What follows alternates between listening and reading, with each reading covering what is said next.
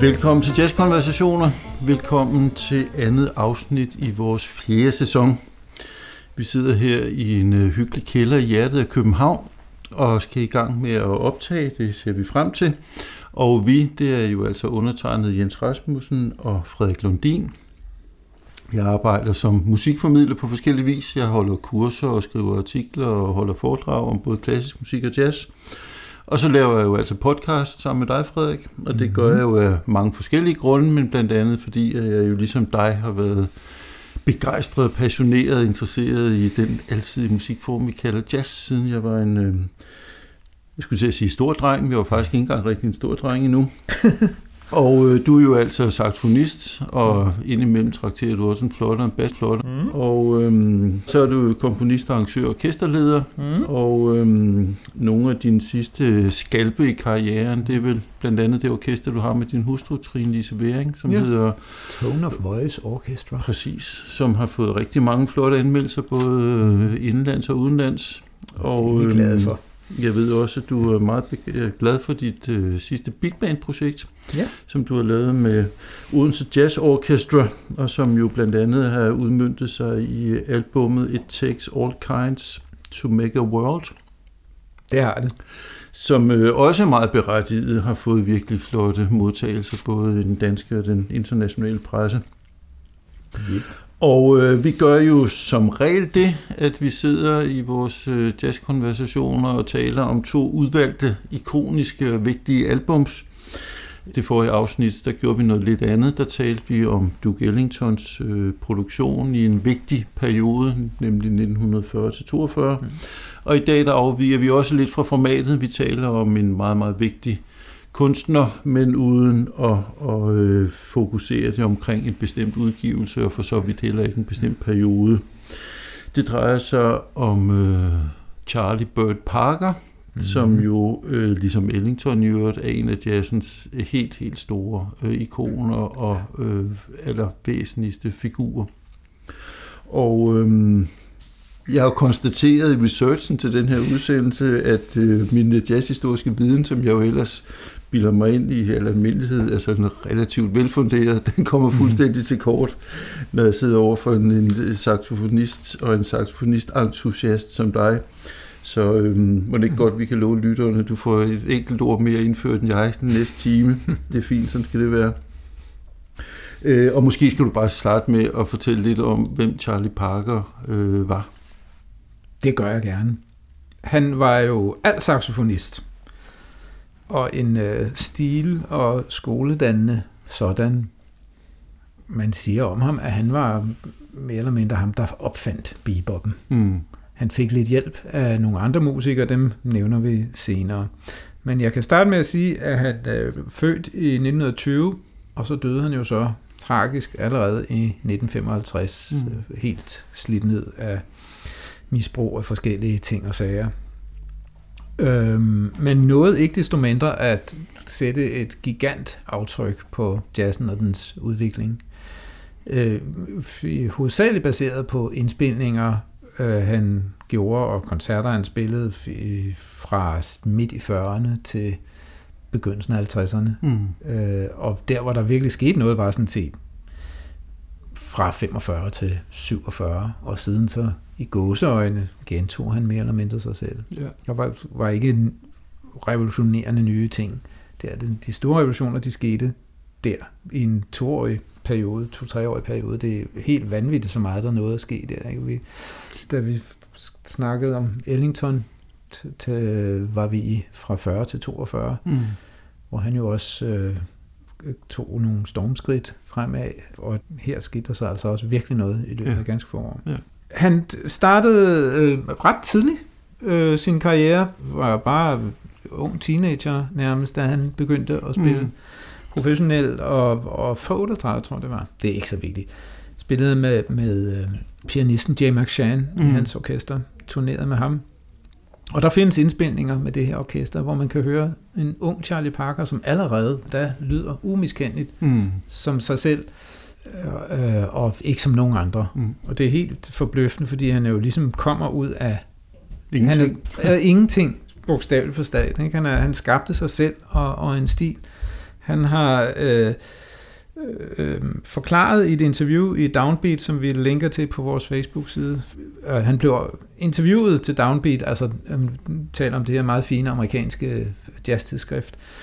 Øh, I 1949, som jo var på et tidspunkt i hans karriere, hvor han virkelig var hot øh, og, og fuld flor, kan man roligt sige. Så det er ret sjovt at læse det interview faktisk, men der siger han, at han øh, sad og jammede med en guitarist øh, i 1939 og spillede det nummer, den standard, der hedder Cherokee, som han siden selv brugte i at spille over indspil. Mm. Øh, og opdagede øh, nogle ting omkring kromatik, som ikke var noget, man ligesom havde øh, brugt mm. i jazzmusik før. Og opdagede, hvordan tonerne øh, kunne lede, om man så må sige, både op og ned på en måde, som man ikke havde gjort før. Og, og det ser han selv var altså den her, det her kromatiske forhold mellem tonerne, altså halvtone, trin, mm. var det, der ligesom satte ham i gang. Ja. Og så er han fandt ud af at øhm, spille andre steder i akkorderne, harmonierne, end man hidtil havde gjort. Jeg skal ikke gå i detaljer om det. Men måske, blot, skal det vi lige, det, der... måske skal vi lige meget kort ja. skatte lidt ud i pap for dem, som måske ikke kender de her begreber. Det, det, det jo altså handler om, det er at begynde at bruge lidt flere toner, end man plejede at gøre før. Ja og bruge nogle af de toner, som man før havde betragtet som forkert eller skæve toner på, på en ny måde, ja. som gør, at man simpelthen får flere toner, dermed flere dissonanser og flere nuancer at arbejde med som, som øh, jazz-improvisator. Korrekt. Og nu sidder jeg og snakker om en masse, som vi ikke har hørt endnu, så spørgsmålet er, om vi lige skulle høre noget musik. Lad os det. Øh, netop et stykke musik, som øh, er baseret på øh, nævnte øh, standard Cherokee. Historien om den er, at det var den første indspilningssession, øh, Charlie Parker havde øh, som kapelmester i eget navn. Øh, Øh, og der er mange interessante historier om den. En af dem er, at øh, da de startede med at spille temaet til Cherokee, så kom produceren løbende ind og sagde, stop, stop, stop, vi vil sgu ikke betale øh, rettigheder til komponisten af Cherokee. Vi vil, du, I må lave noget af jeres eget, og så tager vi rettighederne til det og tjener på det. Basically.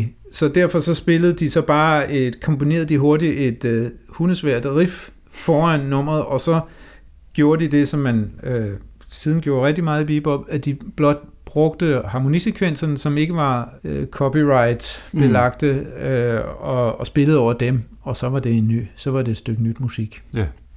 Så og det, vi er jo i efteråret 45. Det er vi nemlig. For, for det plads. Og vi hører øh, øh, kompositionen Coco.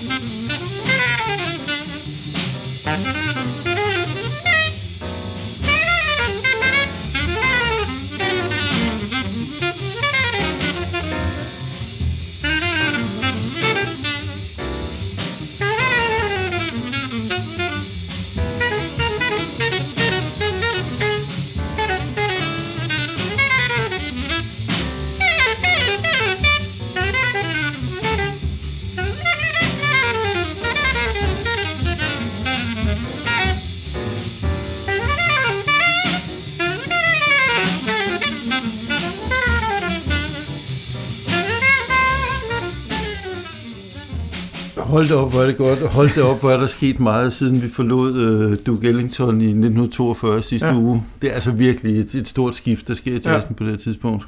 Det er så voldsomt. Øh, og igen, det er jo et helt anden type swing. Det var, vi havde også, vi havde Cottontail, spillede vi med Ellington og øh, Ben Webster som solist, svinget som død og helvede, og også var forholdsvis hurtigt, når, mm. men her er vi jo oppe i nogle helt andre omdrejninger, ja. kan man roligt sige. Ikke? Vanvittigt hurtigt. Ja, øh, så dels er der selvfølgelig det rent ekvilibristiske, altså Charlie Parkers håndelag, men så er der jo især også, blandt mange andre ting, der er utrolig mange nye elementer, men en af dem er selvfølgelig de linjer, han spiller.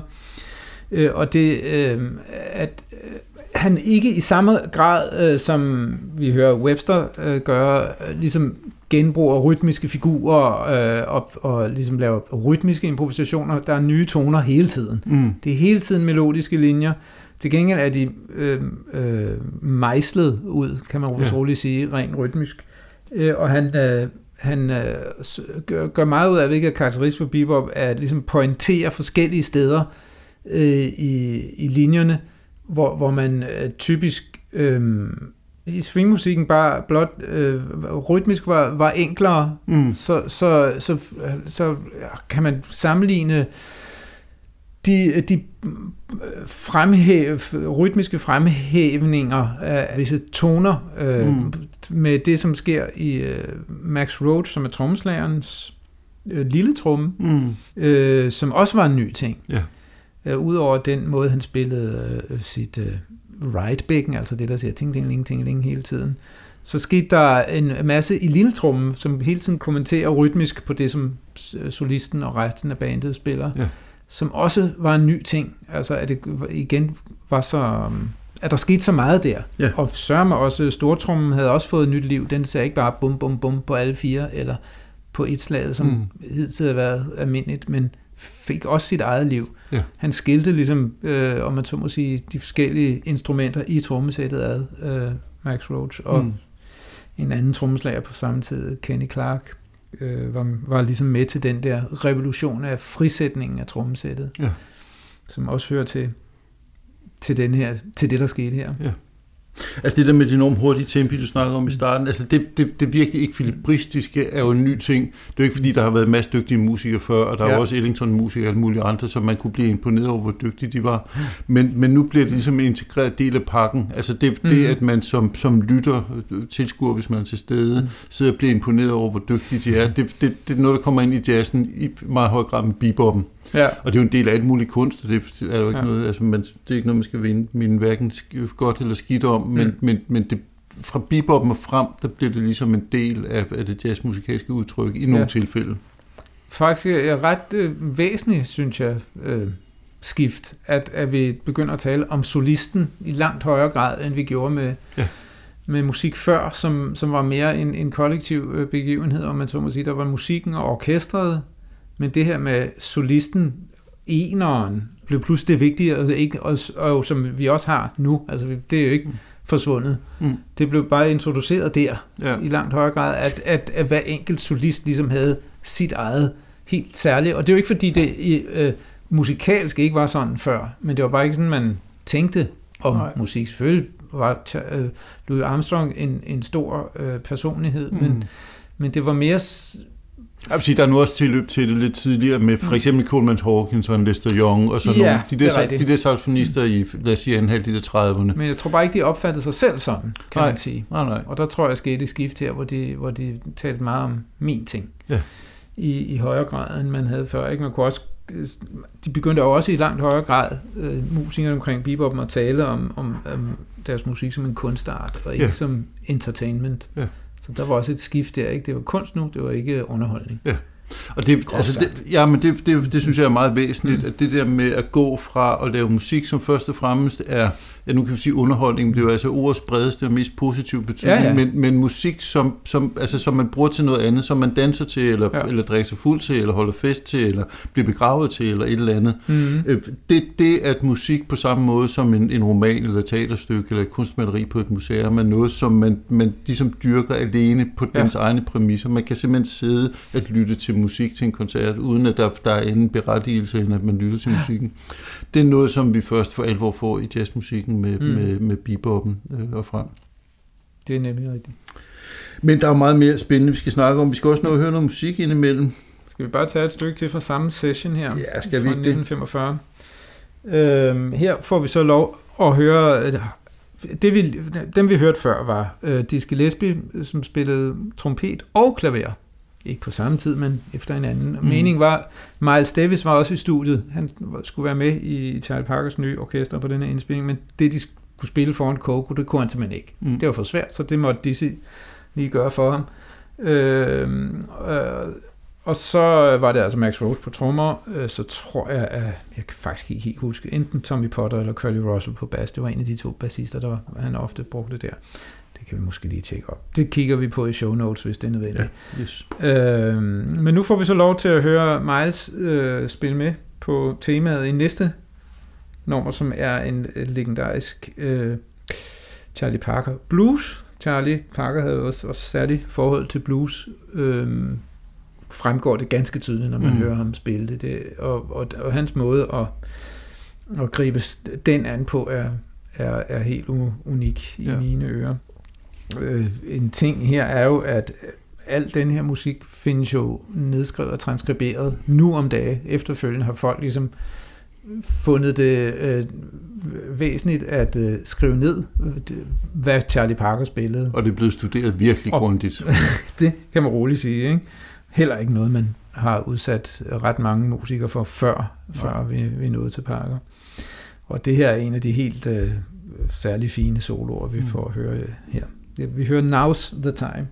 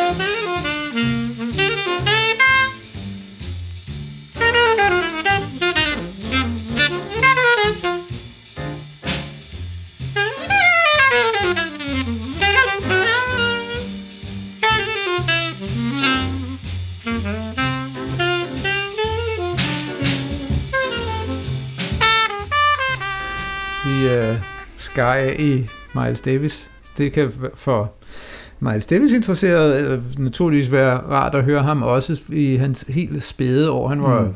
også, jeg tror ikke engang, var blevet 20 nu her. Han var meget ung. Men allerede helt genkendelig anderledes end nogen som helst andre mm. på den tid der. Og jo i sig selv interessant, at vi har Dizzy Gillespie i studiet, og Parker sætter ham hen ved klaveret og beder den unge, ja. og jo teknisk set ikke særlig ekvilibristiske mm. Miles Davis om at spille solo, ja. fordi han kunne noget andet med tone og frasering ja. og, og, og sådan noget. Det gemmer vi til en anden udsendelse, men det er i sig selv interessant. Det må man sige.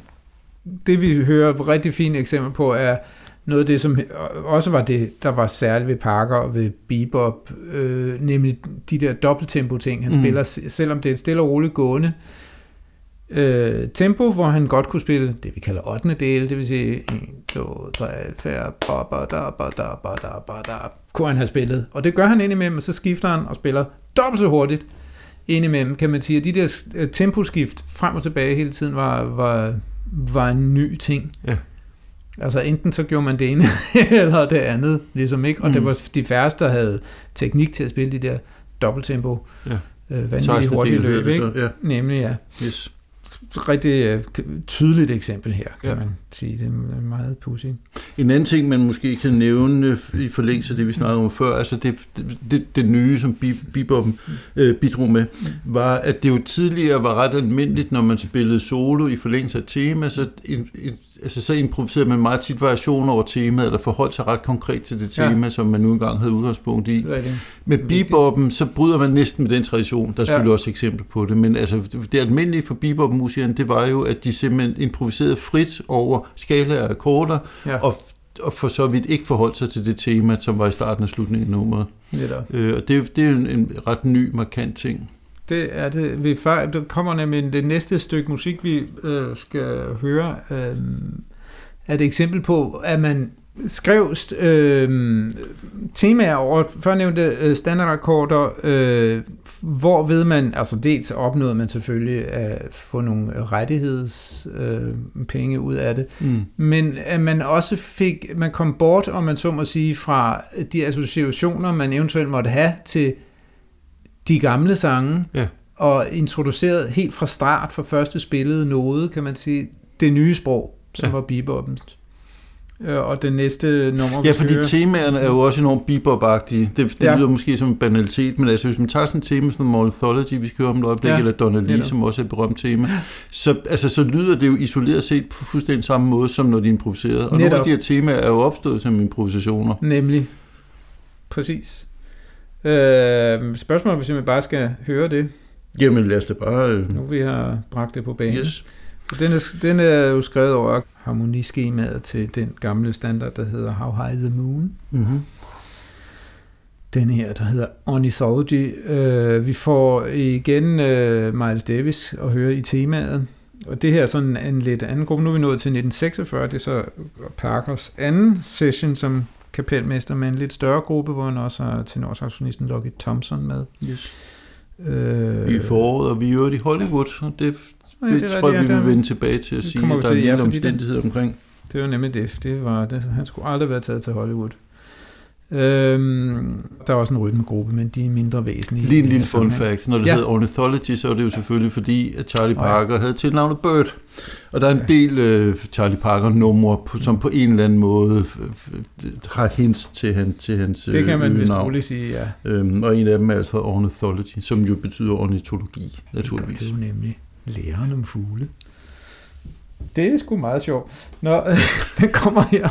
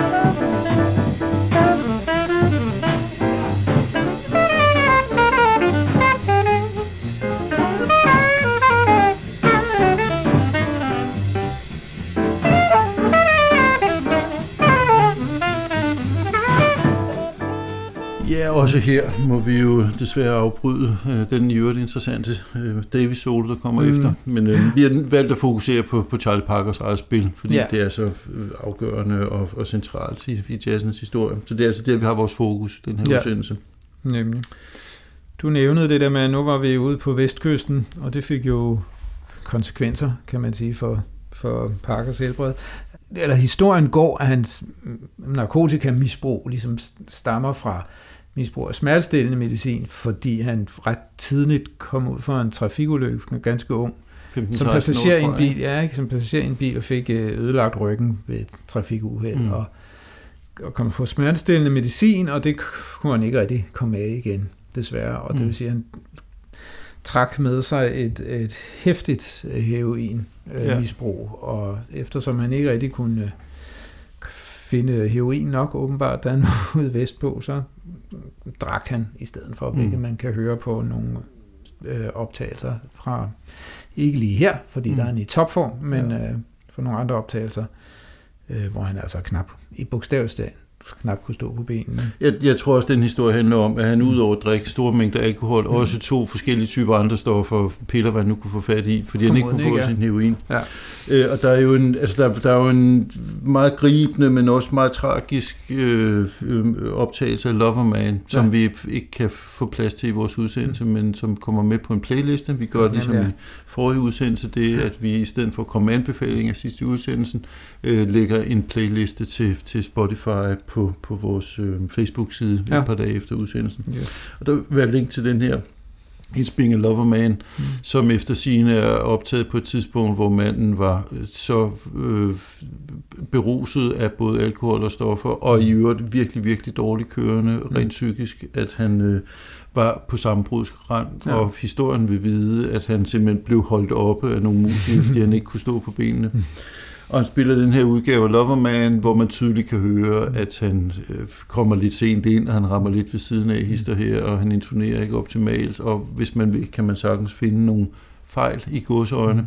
Han spiller også umådeligt inderligt og gribende ja. og hjerteskærende. Det er en, det er en meget, meget stærk øh, Det er en stærk oplevelse, det må man sige, at, ja. at lytte til. Ja. Og, og han blev så indlagt øh, på, på psykiatrisk øh, afdeling øh, næste dag, så vidt jeg ved, ja, jeg, og, og var det et halvt års tid. Og kom jo derfra i ret god form, og Nemlig. tingene kunne have udviklet sig i en god retning, men desværre så faldt han jo altså tilbage i misbrug, da han kom tilbage til, ja. til New York. Øhm. Og man tænker, øh, og har tænkt mange gange, hvad kunne det ikke være blevet til, hvis ja. han han var blevet ude. Altså, fordi der var så meget øh, skabertrang og visionskraft øh, kraft i det, han lavede allerede tidligt, at man jo ville have ønsket, at han kunne få lov at udvikle det videre. Han talte jo også meget om, hvor han så musikken gå hen, mm. blandt andet det der interview i, i Downbeat. Jeg må ikke have lov at læse et citat fra det der interview. Det. Det er så ikke et direkte citat, det er øh, deres formulering af, hvad han sagde til dem, de to journalister, der interviewede ham. De siger, Parker feels that traditional jazz has strongly lacked variety and economy of form as well as the wealth of discipline and control of ideas to be found in modern formalistic music, hvor med jeg tror, de mener øh, komposition, kompositionsmusik, ja. Nemlig. Nogen kalder det klassisk musik. Men altså i den moderne... Det gør jeg også. On the other hand, he feels the symphonic scores of today lacks drive, contained perhaps in his concept of dynamics and warmth, and that his group of musicians will help inject these aspects traditional to the jazz scene. På et tidspunkt snakkede han også om, at han ville til øh, Paris og studere på konservatoriet mm. der, og var meget interesseret i ja. alt slags musik. Øh, og, og hvis han havde kunne holde sig på benene, om man så må sige, så var der jo ikke grænser for, hvad det kunne være blevet til. Nej. Det, øh, alt det her, det understreger noget af det, vi talte tidligere om, at den, den, den her selvforståelse blandt de her jazzmusikere om at skabe kunst øh, mm. som noget nyt. Øh, jeg har lyst til lige at sige, at der på forskellige tidspunkter i jazzens historie har der været nogle diskussioner om, hvad, hvad der egentlig er jazz og hvad der ikke er jazz og, og sådan noget. Ja. Og øh, uden at afsløre for meget, så tror jeg da godt, vi kan sige, at det er et emne, som måske vil blive nævnt igen senere i sæsonen. Det er jo ikke øhm, Og øh, beboppen er jo bemærkelsesværdigt ved at være det første tidspunkt i jazzens historie, hvor den diskussion virkelig kom op, og ja. hvor der jo simpelthen var nogen, som satte foden ned og sagde, det her, det er simpelthen ikke jazz. Ja. Glenn Miller er jazz, og, mm. og øh, Duke Ellington er jazz, og Ben Webster er jazz, og sådan noget. Men det der larm, de unge mennesker laver, det er simpelthen ikke jazz. Det sjove er, lille parentes her, at øh, Parker selv på det her tidspunkt i 49 også sagde, vi spiller ikke jazz, vi mm. spiller bebop. Yes. Så det, jazz var pludselig alt, hvad der var før dem, også ja. i deres egen mund, kan man sige. Ikke? Så de to vendte den om mod mod kritikerne og sagde, jamen det er heller ikke det, vi ønsker. Vi spiller bebop. Ja. Og, og, ja, men bare for, for lige at føre den en, en tand videre, fordi at enormt meget jazz efterfølgende har jo taget øh, udgangspunkt lige præcis i beboppen. Altså mm. der Mhm. vil jo være nogen, der mener, at det med beboppen, at jazzen for alvor bliver født. Mm. Ikke Mhm. fordi der ikke var god og interessant jazz før, men, men, men, men altså det, det er der, det for alvor begynder. Som kunstmusik i Ja. hvert fald, ikke? Ja. Og altså uden at lave en, en, direkte parallel til det, så tror jeg, at det for så vidt både din og min sådan jazzhistoriske, øh, øh, det jazzhistoriske univers øh, begynder jo langt hen ad vejen med beboppen. Det gør det jo nok, må man sige. Ja. Øhm, jeg ved ikke, om jeg fortryder den her formulering, men senere lejlighed. men ja, nå, Ja. lad os lade det stå ved det. Det, men under steder har hele, det, den, det er jo ikke en diskussion, kan man sige, at den der kunstmusik kontra underholdning øh, stoppede jo ikke der. Den Mm. mm. pågår jo stadigvæk, yes. Og der er jo, er jo parallelle opfattelser og parallelle musikalske spor Ja. øh, hele vejen op i jazzen. Det er Ja. gudskelov ikke sådan, at, øh, at, at, dem, at bebop-folkene vandt, og at det ikke måtte underholde mere. Men, men det har blevet, det var der, den diskussion, altså den skælden, skælden øh, Ja. startede for Yes. første gang, må man sige. Ikke? Og spørgsmålet om, hvad der er jazz og hvad der ikke er jazz, er jo altid til stedeværende, har været det i jazzhistorien lige siden. Mm. Altså nu nævnte jeg Ditte Trinelines øh, orkester, Mm. mm. Tone Forces Orchestra. Mm. Ja. Øh, er det ikke rigtig husket, I selv kalder det genreflydende musik? Jo, Øh, men I har jo vundet nogle jazzpriser, I bliver Ja. anmeldt i jazztidsskrifter og Ja. sådan noget, ikke? Så selvom det måske ikke er det, man i egentlig forstand kalder Mm. jazz, så er det vel noget, der lugter så meget af det, så jazzmiljøet ligesom... ja, men måske er spørgsmålet om det ikke er fordi, at folk hører det, de vil, øh, Mm. og fordi at jeg er, er, er hvad hedder det, sådan noget, forbundet til jazz. Ja, og flere af de andre musikere vil også, ja. og, og, og et par af de andre musikere Mm. i bandet også, øh, så, så tænker dem, der kender også, at det er noget med jazz har det at gøre. Ja. Øh, men det har- er jo så også udtryk for, at jazz er blevet et utrolig vidt begreb efterhånden. Og jeg personligt bruger jazz om øh, musik, hvor i der forekommer øh, improvisation. Og det kan man sige, det er der lidt af i Mm. Tone Voice. Det er Ja. ikke det, der er det sted karakteriserer det, men jeg improviserer da øh, i næsten hver nummer. Ikke? Mm. Så det, det har været undskyldning for at øh, give os en jazzvokalpris. Ja. Lige, lige den der vil jeg tage op i en senere udsendelse, ja. fordi der er jo improvisation i alt muligt musik, og det vi kalder klassisk musik i dag, har jo også været en tradition for improvisation. Ja. Men det, lad os gemme den til en anden udsendelse. Vi kan også bare tage den i hver enkelt udsendelse. Diskutere Kan- videre. Afsnit for afsnit. Jamen, det kan da godt være, at det bliver sådan. Det kan godt være, at det bliver sådan. Jeg har lyst til lige at knytte en enkelt kommentar til Ja. noget, vi snakkede om før, nemlig hans heroinmisbrug. Mm. Mm. Fordi historien omkring det er faktisk mere tragisk, som, som så forstået på den måde, at Parker dyrkede det her blandingsmisbrug, Mm. som, som han øh, havde øh, virkelig udtalt. Mm. Øh, og det, altså, der var virkelig mange ting, der blev blandet Mm. på forskellige vis.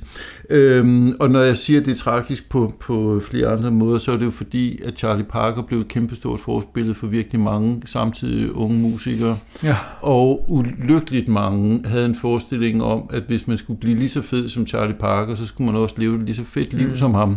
Og Ja. når han kunne tage stoffer og drikke sprut og blande alt muligt i en pære vending og lave stor kunst, så var det nok også vejen frem for nogle andre.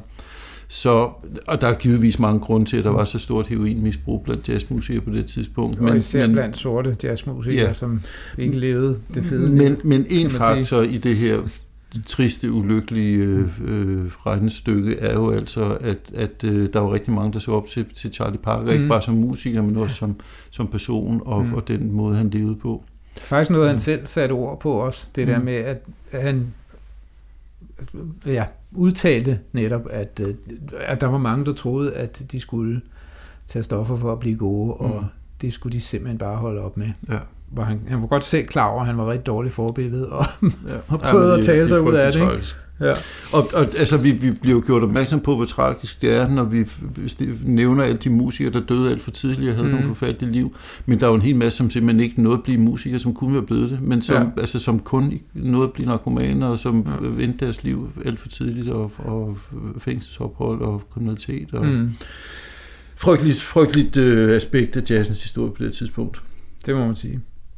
Nå, Vi går tilbage til musikken. Ja, Ja, øh, det kan være, at vi øh, skal tage vores cue fra næste nummer, der hedder Night in Tunisia, og er skrevet af en anden og ganske anden type Ja. bebop-musiker, nemlig øh, trompetisten Dizzy Gillespie, altså komponisten til Night in Tunisia, som er den næste, øh, som jo var en helt anden type, ja. og som jo faktisk øh, øh, øh, gjorde meget ud af at, øh, nå ja, underholde sit publikum. Han var meget farverig, øh, udadvendt type og, og lavede sjov og ballade på scenen, samtidig med at han spillede fuldstændig formidabelt og ligesom øh, Parker øh, grænse øh, brydende øh, trompet øh, og har haft kæmpe indflydelse på mange øh, trompetister siden, blandt andre øh, Clifford Brown, som vi har haft en udsendelse om Mm, øh, mm. i en tidligere sæson. Ja. Øh, men altså, som, som, og som også lidt blev kritiseret for det, og jeg tror også, at han og Parker ikke var helt enige om, øh, hvordan man skulle gebære sig på en Mm. scene. Men, men han er, var nok medvirkende til, at øh, trods alt, at sælge musikken øh, til et lidt større publikum, end det ellers ville have fået. Ja.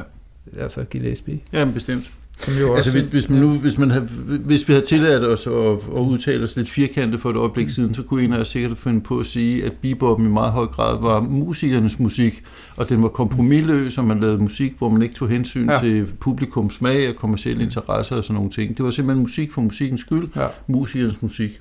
Og det er langt hen ad vejen også rigtigt, men der er jo nogle undtagelser, og, og Mhm. lige det du nævner omkring Gillespie er jo et eksempel på, at de her to ting ikke nødvendigvis udelukker hinanden Nemlig. og man godt kan lave kompleks, avanceret, nyskabende musik, og alligevel appellere relativt bredt og, og agere øh, underholdende, for mm. nu Mm. at bruge det, det begreb.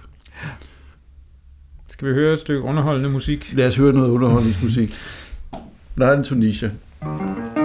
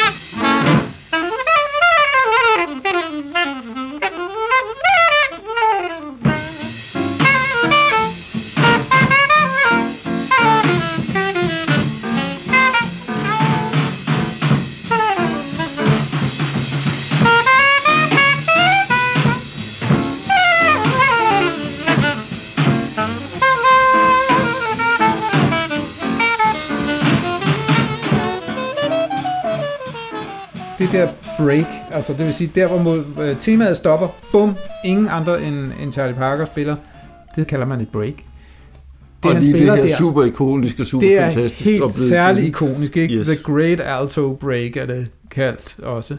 De er, igen spiller, øh, nå ja, utrolig ekvilibristisk hurtigt og fuldstændig lydefrit igennem øh, i dobbelt tempo næsten hele vejen Mm. øh, sin solo der. Øhm, og så er vi jo ude i nogle øh, spændende latinamerikanske rytmer og yeah. ting og sager, ikke? som var noget af det, Gillespie blandt andet bragte Yes. til beboppen. Ja. Han havde han lavede et big band i, hvad var det, mm, 48-49, tror jeg, øh, hvor han havde en øh, kubansk, tror jeg, conga-spiller med, der hed Chano Pozo, øh, og som øh, og, og som han udnyttede, om man så må sige, til at, øh, at give nogle andre flavors, Ja. farver, øh, smag til, til, til, til udtrykket der. Og udviklede en stil, der fik sit eget navn med, med Q-bop, altså Q, ja, ja, Cuban bop, i stedet for ja. bebop, så kaldte de det Q-bop. Mm. Night Tunisia er jo også en interessant komposition, fordi den består af mere end, end blot et tema, som Ja. ligesom, og nogle akkorder, som var det klassiske, men der er også en, en fast øh, basfigur og Ja. nogle, nogle forskellige andre elementer, som man altid spiller Netop, som, som del af arrangementet. det er nemlig rigtigt. Øh, Jeg kommer til at tænke på en anden udgivelse, som vi ikke øh, spiller uddrag fra, men den, øh, den, den koncert fra Massey Hall i ja. øh, Toronto, så vidt jeg husker, Ja. Øh, som er blevet udgivet under for, forskellige titler. Jeg kan, Mm. jeg kan bedst lide den titel, som hedder The Greatest Jazz Concert Ever. øh, men altså en koncert med Charlie Parker, Dizzy Gillespie, Max Rose på trommer, Bud Powell på klaver og øh, Charles Mingus på Charles på bas. Øh, en, en ikonisk koncert, som altså i virkeligheden gik ret dårligt på forskellige vis. Ja, de, Ja. Der var, de var lidt uvenner. Nogle ville hellere se et baseballkamp, og Mm. nogle var fulde. Powell var for fuld, og- Og, og det ene med det andet. Øh, men, men det er også en meget karismatisk, øh, spændende optagelse, Ja. som jeg kan huske. Vi, vi har hørt den meget, da vi var unge. Ja. Fordi vi synes, det var fascinerende, og det er det jo stadigvæk, at der er mange steder, hvor det ikke rigtig hænger sammen, og de Mm. føles ikke rigtig ad. De er tydeligvis øh, beruset og påvirket af det ene med det andet. Men når de så trykker den af, så er der simpelthen så meget saft og kraft og glød, Ja. ja. og altså Parker spiller vildt godt på den. Og det er en af de få øh, øh, live-optagelser med Parker, hvor der faktisk er god lyd på. Ja.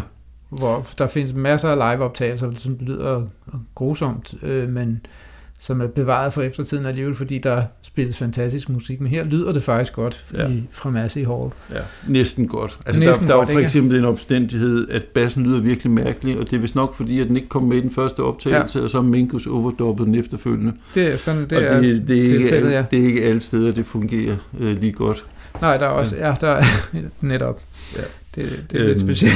Men man kan virkelig fornemme stemning og gløden, ja. og Ja. temperamentet og energien Ja. ja. og kraften, og øhm, det, det, den er meget anbefalelsesværdig at, at lytte igennem, Ja. ja. selvom der er mange, ryger mange fingre af Ja. panden. Og ikke mindst måske, fordi hvis, det, hvis man er sart forvent lydører, som ikke er vant til at høre på den knas og skrammel, som mm. Det, vi er vant til fra gamle bebop-optagelser, så er, så er det noget, er det lidt bedre. Ja. Det er ikke hi-fi, men det, det er fint. Yes. Øh, og der spiller de Night in Tunisia i en meget, meget Nå ja. øh, passioneret udgave. Det er Ja. derfor, jeg kom til at tænke på den.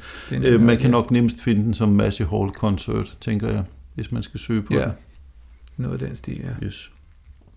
Jazz at Massey Hall er den også udgivet som, kan Okay. huske. yes.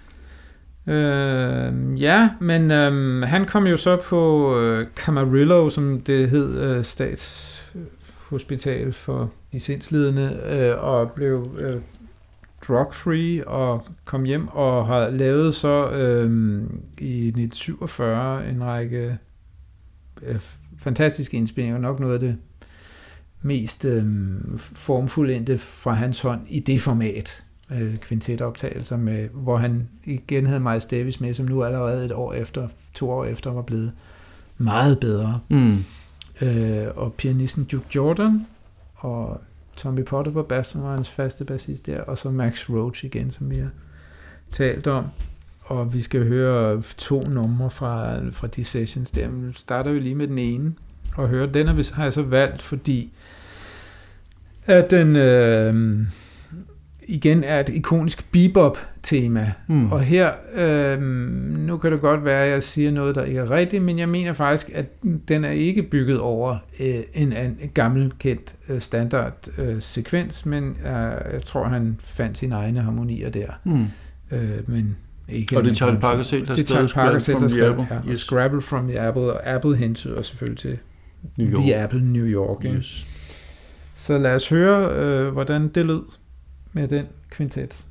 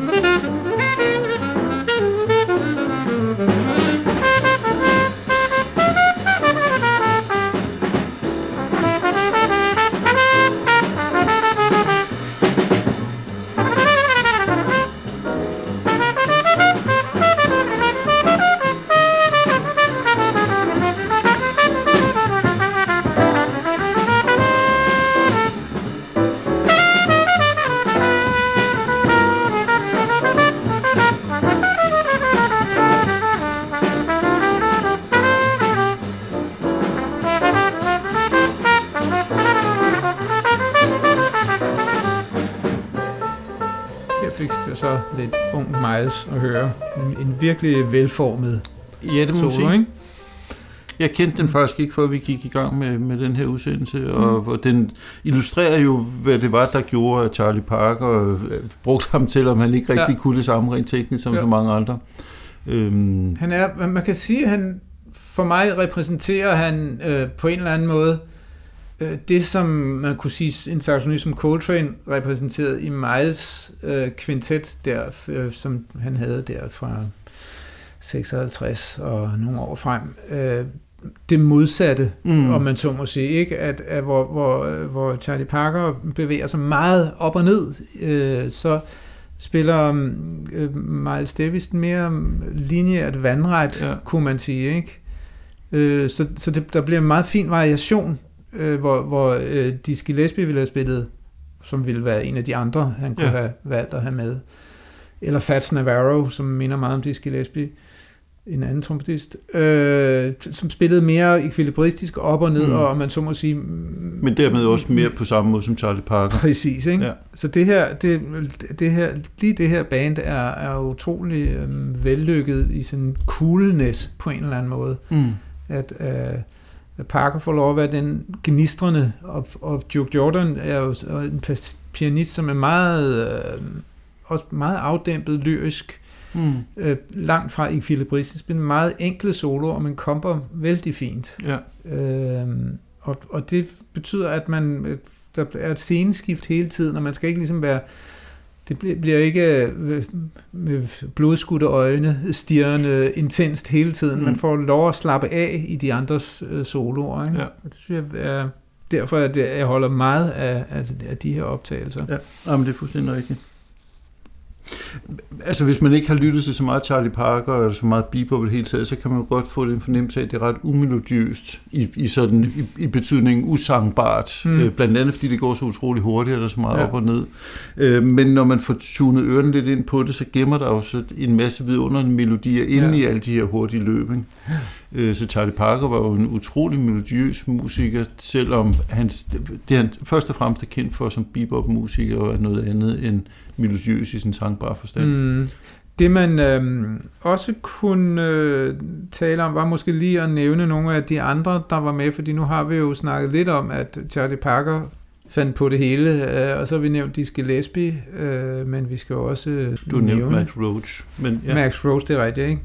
Nævnte hans øh, ko- trommekollega Kenny Clark, som vi ikke har, så, øh, har mødt endnu i nogle af vores udsendelser. Det må komme. Øh, og så naturligvis Thelonious Monk, som vi har haft en hel udsendelse, en halv udsendelse om, ja. øh, i en af de andre sæsoner.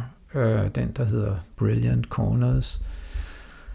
Øh, som også var væsentlig i, øh, i udviklingen af det her sprog.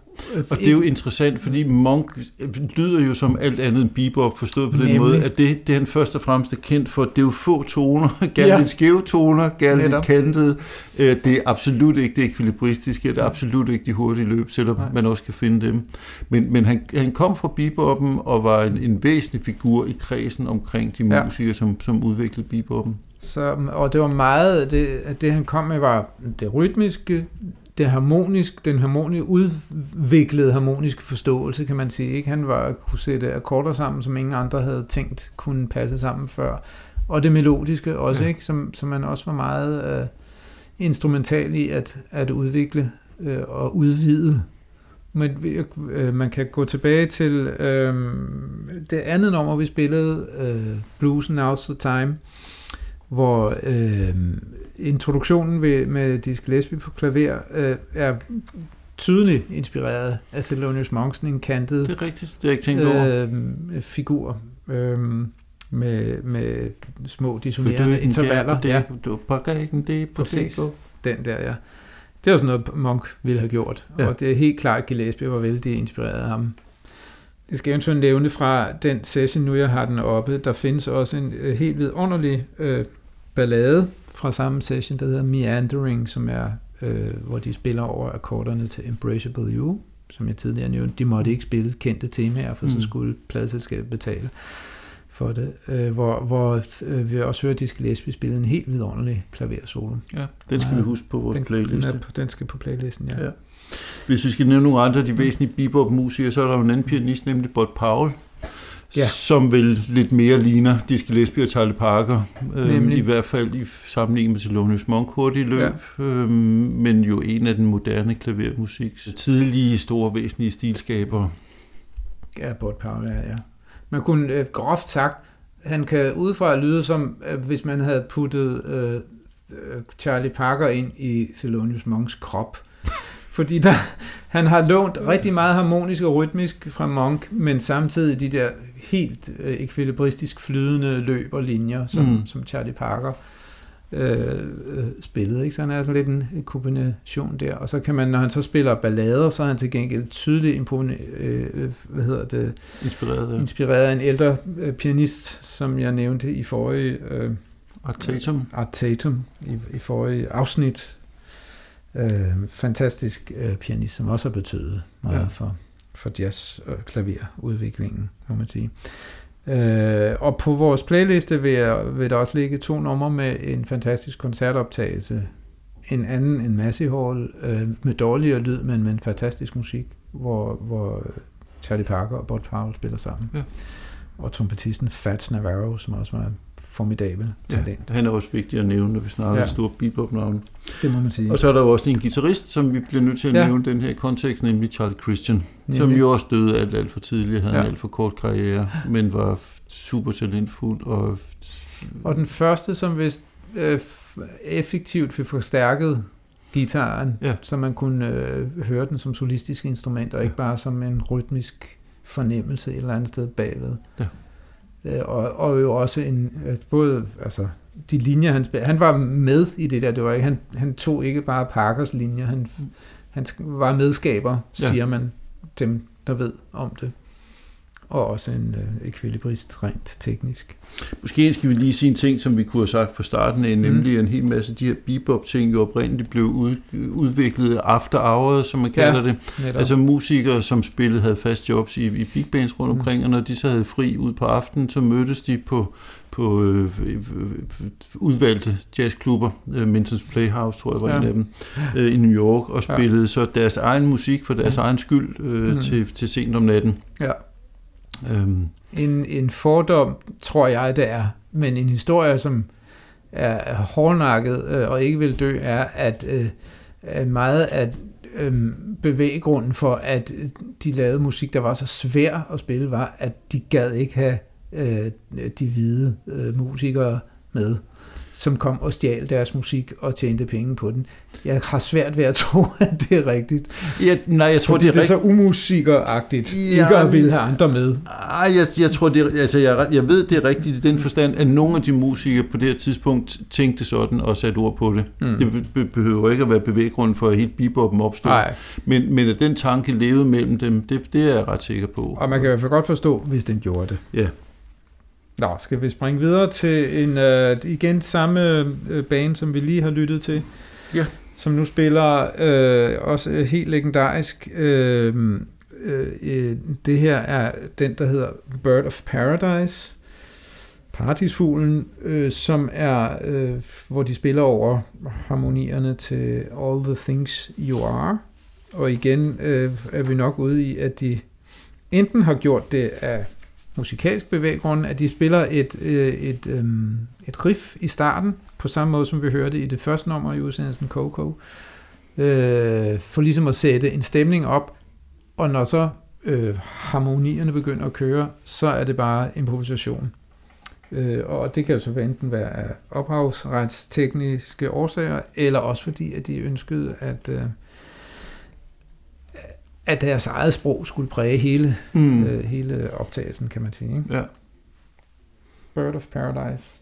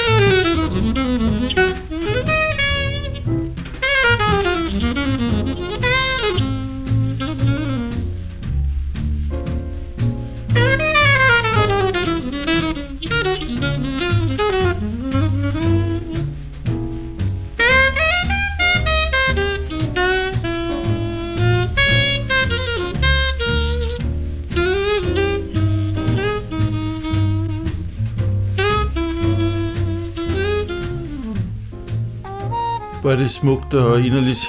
Ja. Øhm, nu er det også lidt langsommere tempo, end det mm. vi ellers har lyttet til, men øhm, nu spørger jeg dig, som kender ham bedre, end jeg gør. Er, er det rigtigt, at han allerede på det tidspunkt begynder at blive lidt mere melodiøs i sit spil? Eller er det først senere, men vil kunne Nej, sige jeg det? synes, jeg synes, han er det hele tiden. Øh, men, og her, hvor han øh, er øh, stadigvæk en full command of the instrument, kan man sige, så har han jo plads til at Mm. flytte på fingrene, ikke? Igen, altså en, en, en klar bebop, det med at, at spille i dobbelttempo hele vejen. Mm. Øhm, hvor, hvor swingmusikeren øh, typisk ville øh, mest hygge afsted i Ja. 8. del, ikke? Så, Og langt færre og så- toner. og langt, nemlig langt, dermed, og dermed langt færre toner, og så måske et enkelt udbrud i ny og næ, eller et enkelt løb, så, så spiller han jo stort set hele tiden. Ikke? Øhm, men, i- og, men samtidig med, at det er at det går så hurtigt, så er det jo også utrolig afslappet. Ja, Og- meget, og- meget fint formet.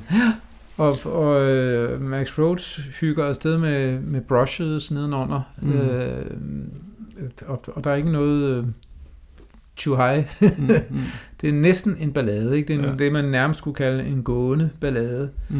En ting, jeg nævnte, glemte at nævne, er øh, måden, der bliver øh, kompet på. Det er ikke så tydeligt her, fordi han spiller langsommere, øh, men, men nummeret, vi hørte før, øh, Scrabble from the Apple, og også nogle af de tidligere, øh, måden, at, øh, at øh, pianisten spiller akkorder på, var jo også en bebop-ting. Den Mm. måde med, med, at man ligesom sad og boxede til solisten hele Ja, tiden. ikke? kommenterer lidt og kommer med indspark og Ja, sådan noget. og meget rytmisk og hele tiden skævt i forhold til beatet, øh, og altså meget, lidt, meget, meget sjældent lige på, meget ofte offbeat, altså Ja. ja. om man så må sige, mellem slagene, ikke? Og, og ligesom i, i uh, kommunikation med, med trommeslageren rigtig meget også, ikke? I langt højere grad end, end, end swing-pianisterne ville Ja, have gjort det, ja. ikke?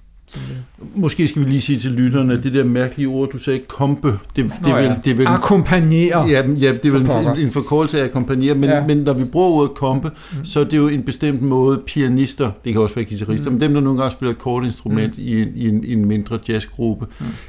Med akkordspil akkompagnerer solisten. Ja, Så, så det, det hedder ikke at kompe, når det er bassisten, der gør det, eller tromslæren eller et eller andet. Det, det er den der øh, Ja, det, vi taler om det i forbindelse med akkordinstrumenter i hvert Ja, fald, som yes. oftest er. Ja, Øhm, det er sandt. yes.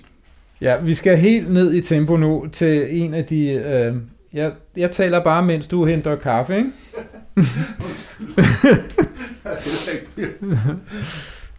Nå, vi skal altså, som, som jeg sagde, helt ned i tempo nu til en helt klassisk øh, Parker-indspilning, som også er blevet brugt øh, mange steder, når der skulle i film og sådan noget, når der skulle være rigtig jazzstemning, fordi det, det er det er rigtig jazz, det vi skal høre nu, en, og, og det er blues samtidig. Dæmpet belysning og cigaretrøg og... I den grad, ikke? Jeg tror, jeg, kan, jeg har sådan en, en øhm, barndoms øh, øh, erindring, som ligger sådan lige på kanten af, hvad, hvad, øh, hvad jeg egentlig kan huske. Det er mere en fornemmelse af, men at have siddet sammen med mine forældre og set fjernsyn, og det var da der var sort-hvidt, hjemme hos os i hvert fald, øh, og noget med nogle billeder fra New York og fra havnen og sådan noget, og så den her musik i baggrunden, mm. og på en eller anden måde ser jeg, hver gang jeg hører det her nummer, så kommer de der gamle sort-hvide filmbilleder fra, fra noget gammel New York frem hos mig. Det, det klikker fuldstændig. Med Altså jeg er næsten fristet til at sige, at jeg kan huske det, det er jeg ikke sikker på, at jeg kan, men, mm. Men det er jeg er fuldstændig en til en på bølgelængde med de der sjovt. associationer. Ja. Øh, og spørgsmålet er, om det er billeder, man selv har skabt, eller om de vitterligt, man har fået det ind på samme tid. Det, mm. det, øh, det skal jeg ikke kunne sige. Men i hvert fald hører vi uh, Parkers Mood. Der, her er det så pianisten John Lewis, som spiller en meget, meget smuk øh, introduktion, og også en, øh, en meget smuk solo også. Det er et, et værk, det her, som vi er nødt til ligesom at, at øh, øh, have i sin helhed. Ja. Parkers Mood.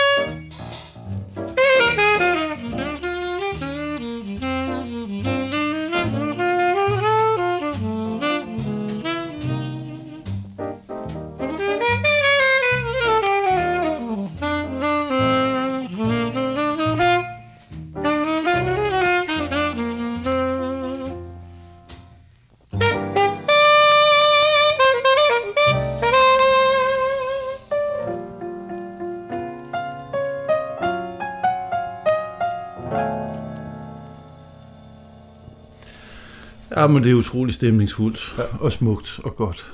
Det er øh, tæt på at være perfekt musik i mine ører, fordi det er klangligt og musikalsk og alt muligt er, er så, så vel afstemt. Ja. Øhm, der, og, og, og, altså klaversoloerne er, er jo også virkelig, både introen og den egentlige solo og afslutningen er så utrolig fine, små, orkestrerede ting. Ja. Det, og alle detaljerne står fuldstændig krystalklart, ja. fint øh, afbalanceret. Det er rigtigt. Fint sted lige der efter klaversoloen, hvor Parker tager over igen, og, og de begynder at spille i det, vi double kalder feel. ikke en, ja, dobbelt feel, altså så det, de, ja, sætter næsten tempoet op til det dobbelte, men, men antyder det i virkeligheden kun. Ja. De gør det egentlig ikke de bibeholder det, der hedder den harmoniske puls, ja. men forkorterne er stadigvæk lige lange, ja. men, men øh, vi får en fornemmelse af, at de går op i dobbelt tempo, end de egentlig gør det. Det, det er meget virksomt. Det, det kan man forståeligt sige, ja. ja. Jeg fik vist kaldt det en ballade, før mm-hmm. vi mhm. spillede det, og det kan jeg godt høre, det er en lidt mærkelig beskrivelse. Det er jo sådan set ikke en ballade, men det var den her romantiske, stemningsfulde ja. karakter, det har, der, der fik mig til at bruge det begreb. Tiden løber lidt øh, fra ja. os måske, så ja. det kan være, at vi simpelthen skal tage vores sidste eksempel øh, det synes jeg. med det samme. Parker indspillede jo ligesom øh, helt utrolig mange af sine samtidige instrumentkollegaer, sanger, øh, vokalister, øh, in with strings. Øh, ja. Det var en stor kommersiel ting, men det var, så vidt jeg ved, også noget, Parker gjorde, fordi han rent faktisk interesserede sig for det, ja. og havde nogle kunstneriske ambitioner med det. Øhm, Charlie Parker with Strings er vist nok et album, som mange mennesker har lidt blandet med. Ja. Jeg må sige, jeg er kommet til at holde utrolig meget af det, og, og jo mere jeg lytter, jo mere holder jeg af det. øh, de der stryger øh, fylder meget, og de er meget svulstige. Og, der er og meget ikke mindst oboen, som hele tiden Ja, det er sjovt, hver gang der skal være et solo, ja. som ikke skal være Charlie Parker, så ja. skal det være en obo. Ja. Øhm, der er virkelig meget glasur på, på kagen her, ja. men, men øhm, det kan man vende sig til, og Parker spiller guddommeligt. Ja. Altså helt fantastisk. Og en af de positive ting ved de her er, at de øh, var, der var brugt lidt flere penge på det, så øh, det lyder simpelthen bedre end mange af de der small group øh, studieoptagelser. Ja. Man kan høre øh, så tæt på, som man nu nogensinde nok kommer til at høre Parker, øh, hvordan han egentlig øh, lød mm. i virkeligheden, når der blev stillet en ordentlig mikrofon foran, foran ham i et, i et godt rum, kan Ja. man sige. Ikke? Præcis. Vi har jo snakket lidt om, hvilket nummer vi skulle vælge, og der har været sådan forskellige bud. Der er et Mm. nummer, der hedder Everything Happens to Me, som jeg er meget begejstret for. Han spiller er temaet meget, meget enkelt, meget, meget rent, men utrolig smukt. Mm. Øh, Det har vi så ikke valgt alligevel. Der er også en indspilning, eller i hvert fald på den CD udgivelse, jeg har, er der en, en indspilning af Stella by Starlight, Ja. som er fra en koncert, som må være lavet umiddelbart forlængelse af, Ja. ja. af udgivelsen her, som også er virkelig fremragende og anbefalesværdig. Den har vi heller ikke valgt. øhm, dit første forslag, forslag var Just Friends, mm. som er en øh, virkelig fremragende fortolkning af det nummer, øhm, som vi heller ikke har valgt. Det har vi ikke. Og at de her diskussioner, øh, blandt andet fordi vi jo godt afslutningsvis vil vise en lidt anden side af, af Ja. Charlie Parkers talent. Øhm, så vi endte med at spille begyndelsen af George Gershwins Summertime, Nemlig. Hvor han fortolker melodien virkelig elegant og delikat ja. og sprødt og utrolig indfølt, først og fremmest. Nemlig. Så lad os øh, lytte Lad på os det. høre sommertegn.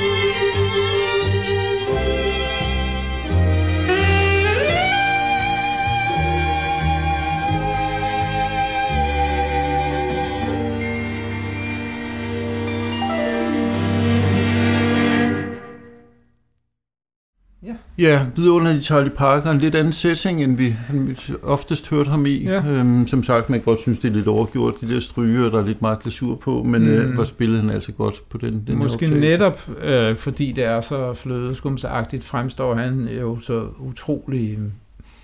Det er så utrolig rart at høre hans no-nonsense Ja. saxofon i Ja. det der. der Præcis. det, øh, kontrasten gør det måske endnu finere i virkeligheden. Og så er der noget med den der tone, han har, jeg tror, jeg har kaldt den sprød et par gange. Der er også noget gnistrende brillant over hans, øh, den der varme glød Ja. i, i hans tone, som var noget helt, helt særligt. Og den hører vi så virkelig godt i den her optagelse, må man sige. Ja, virkelig skønt. Præcis.